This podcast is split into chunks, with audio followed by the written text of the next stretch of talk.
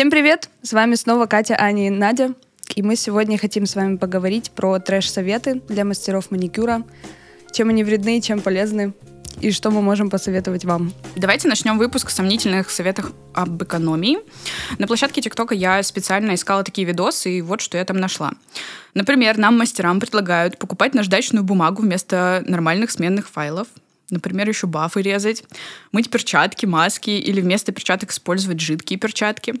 А вместо антисептика спирт, ну тут еще под вопросом в целом. А вместо маски сделайте салфетки дырки для ушей. Ну, это знаете, вообще прикол. Я офигела. Вот, а, щеточки одноразовые использовать, э, короче, нарезать вот эту, знаете, ленту ворсистую для мебельных э, всяких штук. Короче, вот ее нарезать и типа делать щетки одноразовые. И не покупать крафт-пакеты, а хранить инструменты просто так в сухожаре и доставать их при клиенте. Ну, ну это, это если это у вас есть сухожар, это уже плюс, по-моему.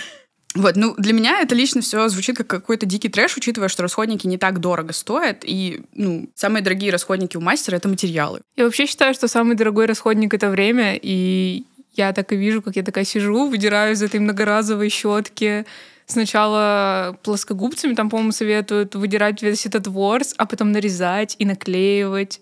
Или, прикиньте, заходит к вам такой, короче, клиент, а вы сидите, у вас на лице салфетка, одноразовые уши вот так торчат.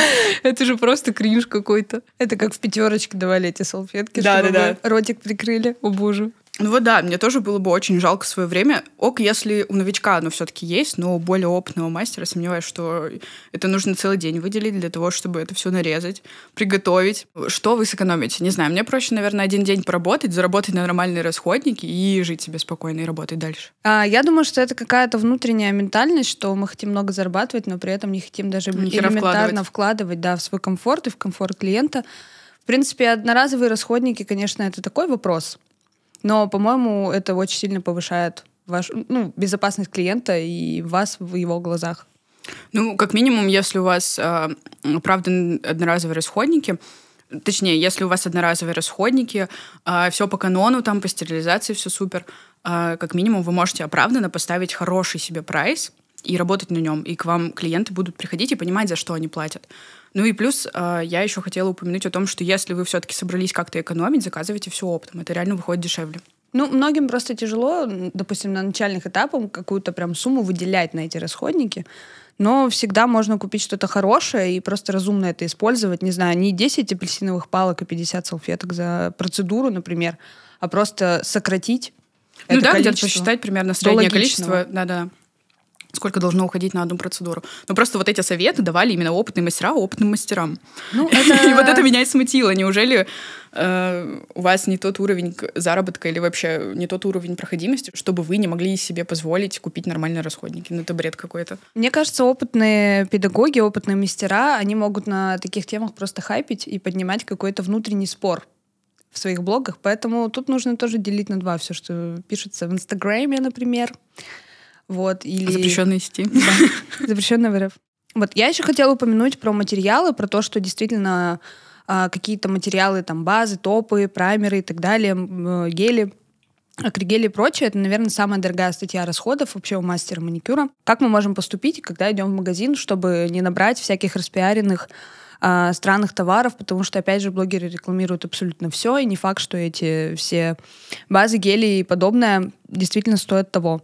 А, во-первых, наверное, я бы советовала избегать советов с дешевыми материалами и действительно подбирать э, базы, э, цветники достаточно щадящие по кислотности, чтобы цветники были тоже нормальных составов, чтобы не вызывали аллергию и так далее. Ну, то есть, да, на это можно сэкономить вообще в целом, но, наверное, не хотелось бы, чтобы у ваших клиентов была аллергия.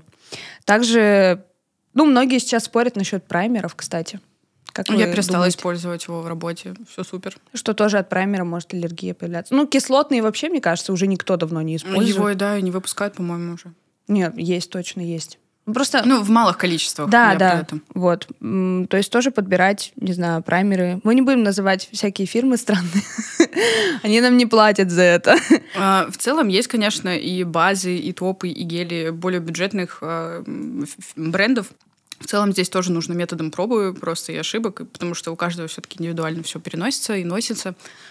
А, но, опять же, не нужно думать, что что-то более бюджетное это типа что-то плохое, а что-то более дорогое это что-то хорошее. И там, и там найдется говно. Мне кажется, просто вот в, этом, в этой сфере всегда есть сегменты. То есть есть бюджет-сегмент, есть сегмент люкс. И, конечно, мастер, который работает на люкс-сегменте, будет вам советовать там бренды достаточно дорогие, но опять же, да, цена не равно качеству, и многие mm достаточно бюджетные продукты прекрасно себя чувствуют на ногтях. Я просто в какой-то момент пришла к тому, что у меня есть и как дорогие гель-лаки, и базы, и топы были, все, и гели тоже как и бюджетные. Типа, мне не хотелось себя как-то ограничивать, потому что я понимаю, что не может быть в одном бренде все хорошо вот где-то что-то будет проседать. Ну, то есть, либо где-то меня что-то будет не устраивать. Плюс я еще хотела здесь упомянуть про самозамесы, гели там и прочей всякой фигни, когда смешивают абсолютно разные по брендам гели, разные по срокам годности. И ты просто такой сидишь, смотришь на это и думаешь, вот же жопа будет на ногтях у твоего клиента. Мне кажется, что тут тоже время жалко, просто жалко элементарно. То есть клиентам, да, у вас хочет серо-буро-малиновый оттенок геля, и вы сидите его при нем же мешаете там, что-то делаете, чтобы ему угодить. По-моему, ну, это слабо похоже на клиент, клиентоориентированность, а скорее потакание каким-то глупым желанием. Если клиенту что-то нужно, он может заранее вас предупредить об этом, и вы можете сходить и купить. Тем более разнообразие сейчас цветных гелей просто да. завались. И я еще хотела отдельно сказать про цветники. Допустим, цветники дешевых фирм, там, не знаю, возьмем самые, наверное, проблемные. Это желтый, пастельный, белый и черный. Угу. Вот. Э, допустим, у достаточно такого бюджетного китайского сегмента есть такая особенность, что пастельные гель-лаки могут ложиться там в 3-4 слоя, то есть вы тратите очень много времени, хотя вы можете, по сути, купить просто один приличный цветник хорошего бренда, и он у вас будет ложиться в два слоя, и мозги выносить не будет. Вот, поэтому на этом тоже, наверное, экономить было бы странно. Конечно, это тоже все там рекламируется и советуется начинающим мастерам, но, по-моему, это тоже какой-то какое-то заблуждение считать, что новичкам нужно все дешевое, самое простое, и потом они уже себе купят что-то приличное. Ну, наверное, это странно. Ну да, в целом на, на говне. приучать себя экономить изначально, вступая в эту профессию, это как-то очень глупо, потому что здесь э, одни из самых э, затратных профессий в бьюти по расходникам это мастер маникюра и визажисты. Просто смиритесь с этим, все. Эта информация вам навсегда дана. Все, делайте с этим, что хотите. Я считаю вообще, что не стоит, наверное, как-то слушать блогеров или инструкторов, которые прямо навязывают какую-то определенную торговую марку материала, потому что, скорее всего, им платят за это. И не факт, что именно эта торговая марка будет держаться у вас на всех клиентах. Типа так не работает. Как, например, с той, с той же самой торговой маркой, которая постоянно вызывает холивар в интернете, когда ты такой, типа, я вот покупаю флакончик лака за косарь, и он стоит у меня вообще на всех ногтях. Но это же так не работает. Это, скорее всего, сто раз повезло, просто один раз не повезет. Ну, мне вот тоже предлагали сотрудничество э, с одним брендом. Э, условия были такие, что просто они мне дают условную скидку э, хорошую для того, чтобы я закупала материалы а я как бы просто буду продвигать это своим ученикам. Я говорю, ну давайте я попробую вас заказать, а, что у вас там за материалы. Я их протестировала. Сначала они мне показались хорошими, а потом они мне показались полным говном. я не знаю. Причем параллельно я очень много этой марки видела абсолютно у разных инструкторов. Да, и я потом мастеров. тоже стала наблюдать, что в том же Екатеринбурге почти каждому мастеру они написали. И мне не писали. Ну, Напишите мне, пожалуйста. Мастерам, кто типа в инструкторство уже уходит где-то. Вот. А, и ты чувствуешь вроде, как бы понимаешь, что они себя просто продвигают, э, и это как бы нормально, но с другой стороны понимаешь, что, скорее всего, ты просто был поставлен на поток. И я помню, написала им отзыв о том, что мне не особо нравятся их гели, потому что они сильно пекут, и они мне отправили автоматическое сообщение, типа, Ой, кстати, мы рады, что вам все нравится.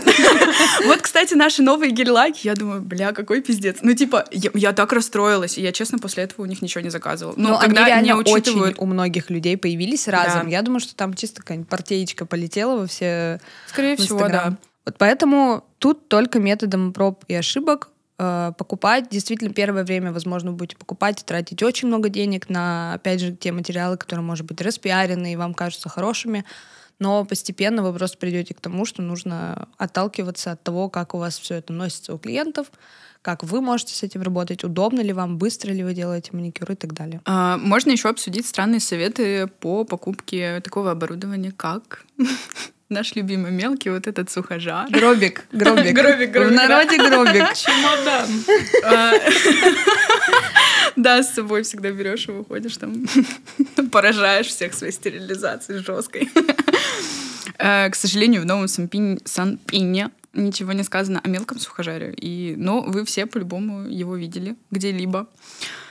Ну, то есть он просто не запрещен. Но это не объясняет по-прежнему, почему он не выдерживает, например, температуру равномерно. Что Я в думаю, целом... про глазперленки тоже в Санпине Нет. ничего нет. Не, гл- по-моему, там указано до сих Да? пор, что да, их Запрещены? нельзя.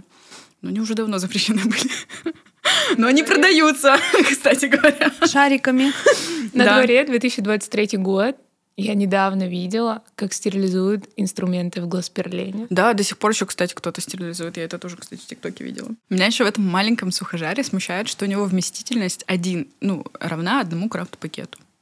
Но мастера упорно туда пытаются и 5, и 6 вместить, и такие вообще все молодцы просто. И э, мне нравится, что не все думают реально, что у них стерилизуется инструмент в этом всем. Я как-то преподавала в одном учебном центре. Мы сегодня не называем имен. Короче, как там проходили курсы? Например, когда я говорила про стерилизацию, там не было сухожаров ГП или ферропласта, например, да. А, Там был вот этот маленький гробик. И значит, я говорю ученицам, вот смотрите, вот это мы не покупаем. И все так удивлялись, потому что другие преподаватели им показывали, как это можно стерилизовать. И самое удивительное было для меня, что они подсказывали им, ну то есть, если, ну не обязательно кто-то должен знать это на все сто процентов, кроме мастеров. А, стерилизация считается действительной, когда э, сохранена температур, э, сохранен температурный режим 180 градусов в течение 60 минут. Сюда как бы входит еще время, когда сухожар сам по себе нагревается и остывает. На этом гробике там просто врубается э, температурный режим. И э, умные тетеньки, инструктора другие советовали ставить не 180 градусов, а 200 или 220, чтобы ну, побыстрее просто простерилизовалось. Вашему инструменту, кстати, это не понравится. Порезы просто сплавятся. И мне это, ну, я понимаю, что ученицы, ну, они с базового пришли курсы на повышение. Я понимаю, что, ну, типа, им вообще такую, такой шлак просто рассказали, и мне было так обидно, я им пересказывала все абсолютно с нуля. Конечно же, мне никто за это не доплатил. Вот. Ну, это было просто как минимум странно. И странно, что люди все еще до сих пор считают, что можно превысить градусы и подумать, что, ну, типа, быстрее, значит, просухожариться, нормально все. Читайте Санпин, пожалуйста. Мне кажется, что тут еще самый главный миф в том, что, ну, часто этот сухожар советуют новичкам, потому что он бюджетный, опять же. Ну, то есть мало кому, наверное, мало у кого есть возможность первым делом, там, когда ты отучился на курсах, пойти купить себе, не знаю, шкафчик приличный за 25 тысяч рублей. Как бы, ну, это все-таки медицинское оборудование, оно стоит дорого. Вот. И главная эта проблема, собственно, этого гробика в том, что он не герметичен, он не держит температуру и не держит воздух внутри, например, сравнить там с ГП-10 там, или с ферропластом. Это, кстати, причем проверялось очень много. Зайдите на Ютубе, посмотрите. Реально Любое это везде видео проверялось. включите. Можете заказать сами индикаторы, поставить их просто в две, э, ну, в левую и в правую стороны, и вы удивитесь просто тому, что оно просто не выдерживает реальную температуру. Опять же, грамотная стерилизация подразумевает журнал стерилизации, куда вклеиваются вот эти индикаторы, которые отслеживают температуру в течение всего цикла стерилизации. Вот. У этого маленького гробика нет такой функции, как герметичность. Он не герметичен, он не держит температуру, и он ничего не стерилизует. Конечно, с ним лучше, чем без него, но лучше сразу запланировать покупку нормального сухожара. Ну, в целом, когда вы идете все-таки в маникюр, вы должны все-таки понимать, что здесь, э, прежде чем нужно э, ну, как это, прежде чем получать деньги, нужно научиться их отдавать. Вот так вот. Мне еще хочется тоже такой э, отступление сделать по поводу стерилизации инструмента. Многие же говорят, что, ну вот, типа, новые фрезы, их можно не стерилизовать, потому что работаете там каждый раз новыми фрезами, и тогда у вас все будет красиво и стерильно, если у вас нет денег Да, на а сухожар. руки же другие их не упаковывали. например. Вот, да. Во-первых, вы не знаете, где они валялись до упаковки, где они вообще были, на каких складах, поэтому обязательно весь инструмент новый, старый, не знаю, использованный, любой, нужно стерилизовать под- по всем трем этапам. Да, на фрезах же даже сзади написано non-стерил. Типа они не стерильны с самого начала до того момента, пока вы не засунете их в сухожар. Так, ну, в тему стерилизации мы уже поговорили про мой любимый чемодан. Предлагаю обсудить э, конченые советы по стерилизации, которые я нашла на просторах интернета. Итак, первый э, мой фаворит — это подпаливать пакеты зажигалкой чтобы индикатор менял цвет, и клиент думал, что пакет стерилен. Ваше мнение? Я как-то раз пробовала так сделать. Реально. У меня сгорел пакет. Это я еще дома работала. Я такая, ну, у меня глазперлент был. Вот, но это было очень давно, типа прям еще до курсов даже. Вот, и я такая думаю, ну попробуем. И у меня загорелся пакет. Все, вся Ну, история. я примерно так и понимаю, что оно будет гореть, но это же бумага, блядь. Нет, ну надо, надо его как бы повыше сделать, и там ну, реально цвет скорее всего, на самом деле, типа, наверное, это рабочий совет, ну, хуёвый рабочий совет.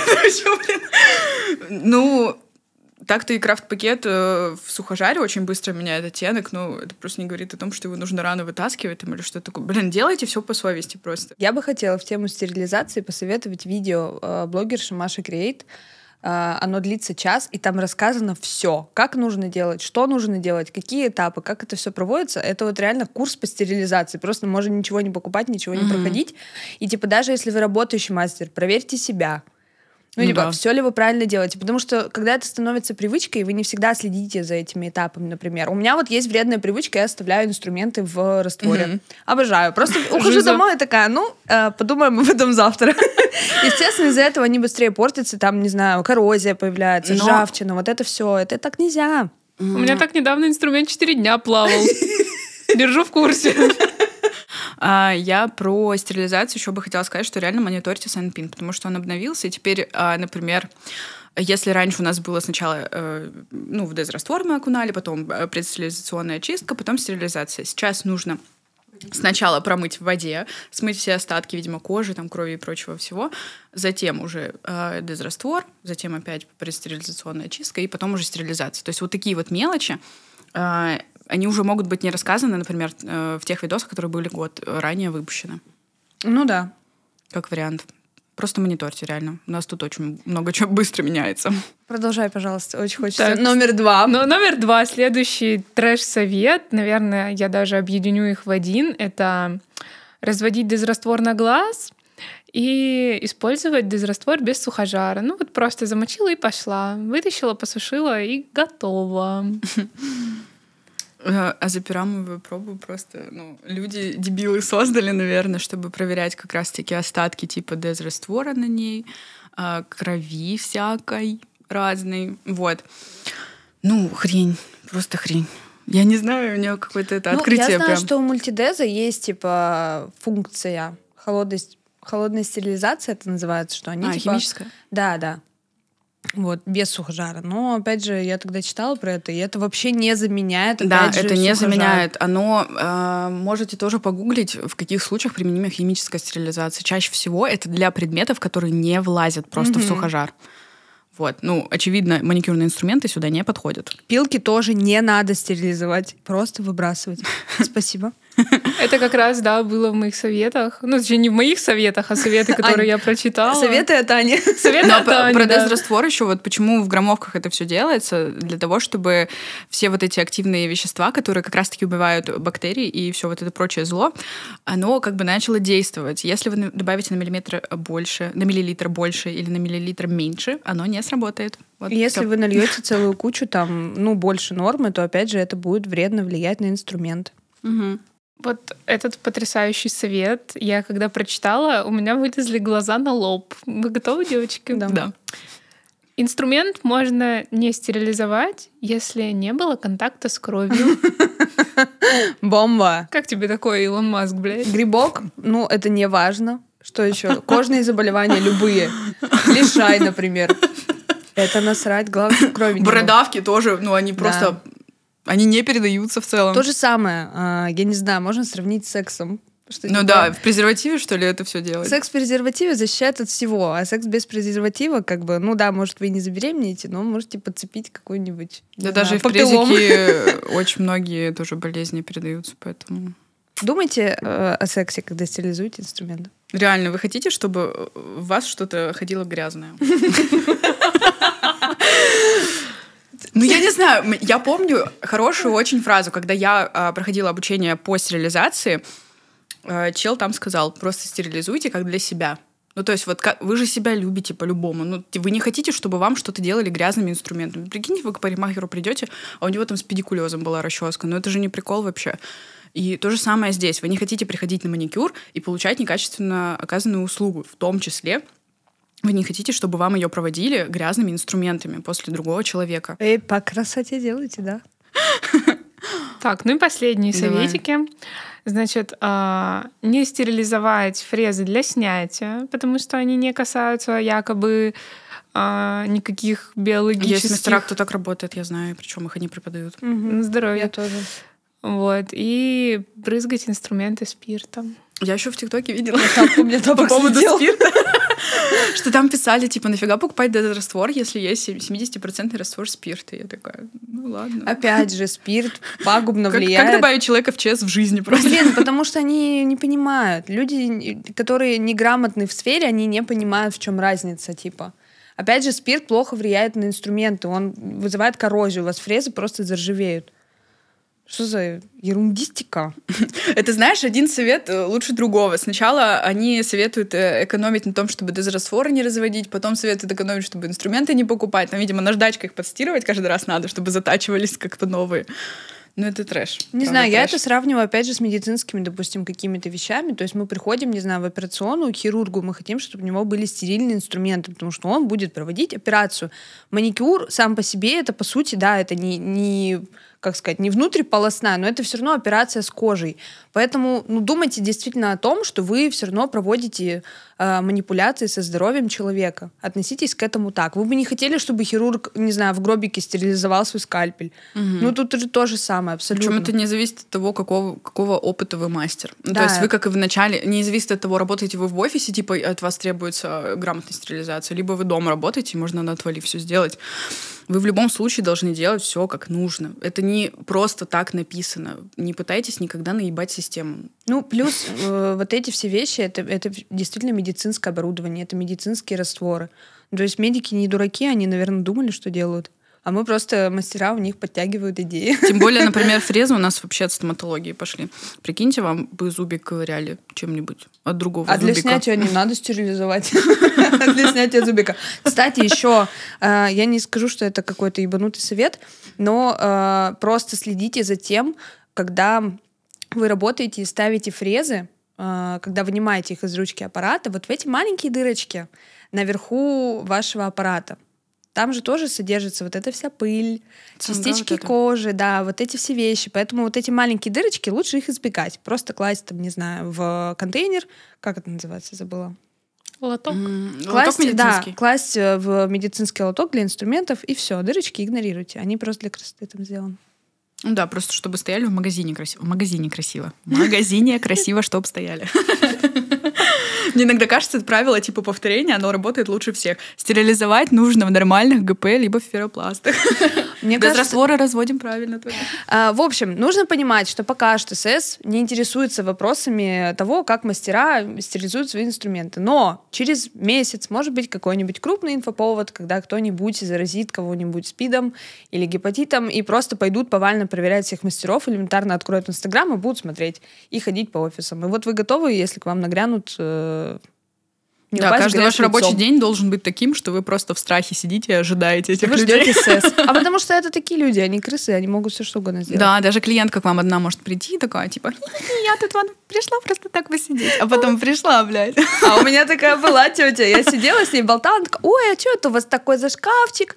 Это что, холодильник? Я такая, нет, говорю, это стерилизатор, вот ГП-10, там, ла-ла-ла, у нас все правильно. Она такая, блин, прикольно, а эти пилочки у вас одноразовые? Я такая, да, да, одноразовые. А палочки? Я говорю, да. Потом я такая, что-то мы с ней сидим, болтаем. И я думаю, ну, спрошу. Я говорю, а вы как бы, ну, чем вы по жизни занимаетесь? Где вы работаете? Она такая, в Роспотребнадзоре. Я говорю, заебись. Спасибо. Вот, но я, мне, мне было нечего скрывать, поэтому я спокойно отвечала на все вопросы. Действительно, вы увереннее будете себя чувствовать, зная, что эта сфера, э, эта область вашей работы защищена, и вы все делаете по красоте. Сейчас будет полезный совет. Большинство новичков делают какие-то вещи неправильно, потому что это идет от инструктора. Инструктора, полезный совет. Не несите хуйню. Просто, пожалуйста, не несите хуйню в массы, и все у вас будет хорошо. Я еще слышала э, тоже один из таких трэш-советов. Это оставить клиенту индивидуальный санитарный набор. А, короче, взять э, зиплок, вот этот пакетик, туда положить пилочку вашего клиента, палочку вашего клиента и что-то там еще. А, по-моему, разделители для пальцев там были, для педикюра. Вот, и чтобы эти пакетики у вас хранились, и когда приходит ваш клиент, вы его достаете и начинаете пилить. Это просто какой нужно отдельный шкаф или шкафище иметь, Да чтобы нет, это ну это сохранить, много места не занимает, но это просто пиздец. Я думаю, на этом мы закончим эту тему. Это тоже какая-то странная экономия. Еще прикольно, когда они просто им отдают, а в следующий раз она, если придет без него, Да. что делать? Купи, купи за 15 рублей. В общем, немножко надушнили на тему стерилизации, но просто мы бы еще раз хотели подчеркнуть, что это важно и нужно, и клиенты тоже будьте внимательны к тому, как ваши мастера обрабатывают инструмент. Вот, мы бы еще хотели поговорить про такое оборудование, как аппараты, полисборники и лампы. Многие советуют тоже, ну, я не скажу, что это совет, многие покупают э, дешевый аппарат в надежде сэкономить, опять же, там на начальных этапах э, как-то справляться с записью и так далее. Почему это плохо? Я работала на аппарате, который стоил 800 рублей, вот, и крутился только в одну сторону. Там даже не было переключения режимов. И я понимала, что пока я не куплю себе другой аппарат, я не начну работать лучше. Соответственно, ко мне не пойдут люди.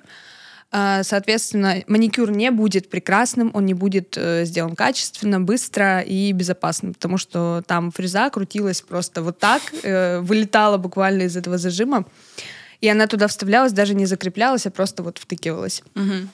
Вот. И затем я купила себе аппарат подороже, но, опять же, китайский, который не держал обороты, а, работал там слишком медленно, даже вот на снятии это занимало очень много времени. К чему мы это говорим? Потому что хороший аппарат — это как, э, опять же, как ваши руки. Ну да, по сути, аппарат, э, вообще ручка аппарата — это продолжение вашей руки. Да, и не стоит, наверное, на этом экономить даже на начальных этапах, потому что вы будете намного быстрее расти, если у вас будет качественная техника в руке. Он достаточно быстро в целом окупается. У меня просто тоже был случай, когда я жопила себе деньги на хороший аппарат. Я покупала за 4000 вот эти китайские. Ну вот, он у меня и был. Топ. У меня просто э, был мем среди клиенток, потому что у меня каждые три месяца он ломался. Я, пошла- я ходила, покупала новый. И они просто угорали что-то с этого. И Типа такие, почему ты нормальный себе аппарат не купишь? Ну, то есть даже клиенты мне об этом говорили. Вот. А, И они удивились, удивились, когда я купила себе маратон, и он вообще не ломался. Но, причем переплата была всего лишь 4 тысячи, но он прослужил мне три с половиной года, пока я его не продала. Хорошая техника просто обеспечит вас Да. а, необходимой надежностью, чтобы вы могли вообще не думать о том, сломается у вас что-то или нет, пока выполняете процедуру. Просто, опять же, скорее всего, в мыслях, ну вот у меня, например, то, что было, типа, блин, да что, ну внутренности же одни, они одни и те же, и скорее всего, типа, ну в чем там различие? Ну просто за, блен- за бренд приплачу условно, и все. Но я думаю, никто не думает о том, что у Мерседеса и DNX одинаковые внутренности. Тут примерно то же самое. Ну да, потому что а, изначально заводские м, подшипники, которые там будут находиться, и вообще в целом все строение ручки аппарата и его мотора, ну, блок питания основного, оно будет сделано качественнее и дольше вам прослужит. Опять же, есть признанные лидеры среди аппаратов, можно про них почитать, посмотреть обзоры, на YouTube этого полно. Вот, поэтому тут, наверное, ну, тоже стоит выбрать какого-то инструктора, который, может быть, вам будет доступно все это объяснять. Может быть, блогер или, не знаю, в YouTube или в Инстаграме где-нибудь Про посмотреть. аппараты отдельно, просто блок. Нет, ну просто многие мастера такие уже М. достаточно раскрученные, сравнивают даже модели. Можете например. зайти на странички чуваков, кто рем- ремонтирует аппараты. Мгм. Там, кстати, очень часто БУ аппараты продаются именно по низким ценам, но просто с замененными деталями. Я не вижу в этом, кстати, ничего плохого для новичков. Лучше уж в таком случае купить реально БУ аппарат, э, который с новыми деталями будет хорошо вам работать, чем покупать э, новый, но китайский какой-то типа. Не, про пылесборники, мне кажется, это очень важно, потому что, опять же, многие не считают пылесборник обязательным э, аспектом оборудования, вот этого набора оборудования для начинающего мастера. Вот. Если вы, если вам нравится дышать пылью, если вам нравится, когда вам все летит в лицо, в рот, в нос, в глаза и везде, пожалуйста, вы можете так работать. Но я думаю, что вашему клиенту вряд ли понравится, когда он придет к вам в какой-нибудь черной кофточке и уйдет весь в пыли. Маска, кстати, не защищает вас от пыли. Да, маска защищает ну, процентов на 10, наверное. Это много даже, наверное. На процент один, наверное. Ну, поберегите ваши глаза, не знаю, волосы везде. Пыль это летит абсолютно в каждую, не знаю, свободную дырку. Особенно сейчас все на геле перешли, и пыли стало больше. Вот, поэтому если вы о себе не думаете, подумайте хотя бы о девушках прекрасных, которые к вам приходят. И платят вам деньги, кстати. Что, давайте подведем итоги. Что нужно всегда очень скептически относиться к советам, которые вы можете встретить на просторах интернета. И, наверное, для кого не секрет, что там огромное кладбище говна может быть, а может быть чего-то по типу золота. И огромное количество кликбейтов, чтобы вы зашли и почитали, и оставили комментарии, подписались. Ну да, либо далее. чтобы развести срач какой-то. Также не забывайте о стерилизации, о всех этапах дезинфекции инструмента. Это очень важно. Да, будьте умничками и начинайте работать правильно. Изначально приучайте себя к тому, чтобы работать хорошо. Пилите с головой. Аминь.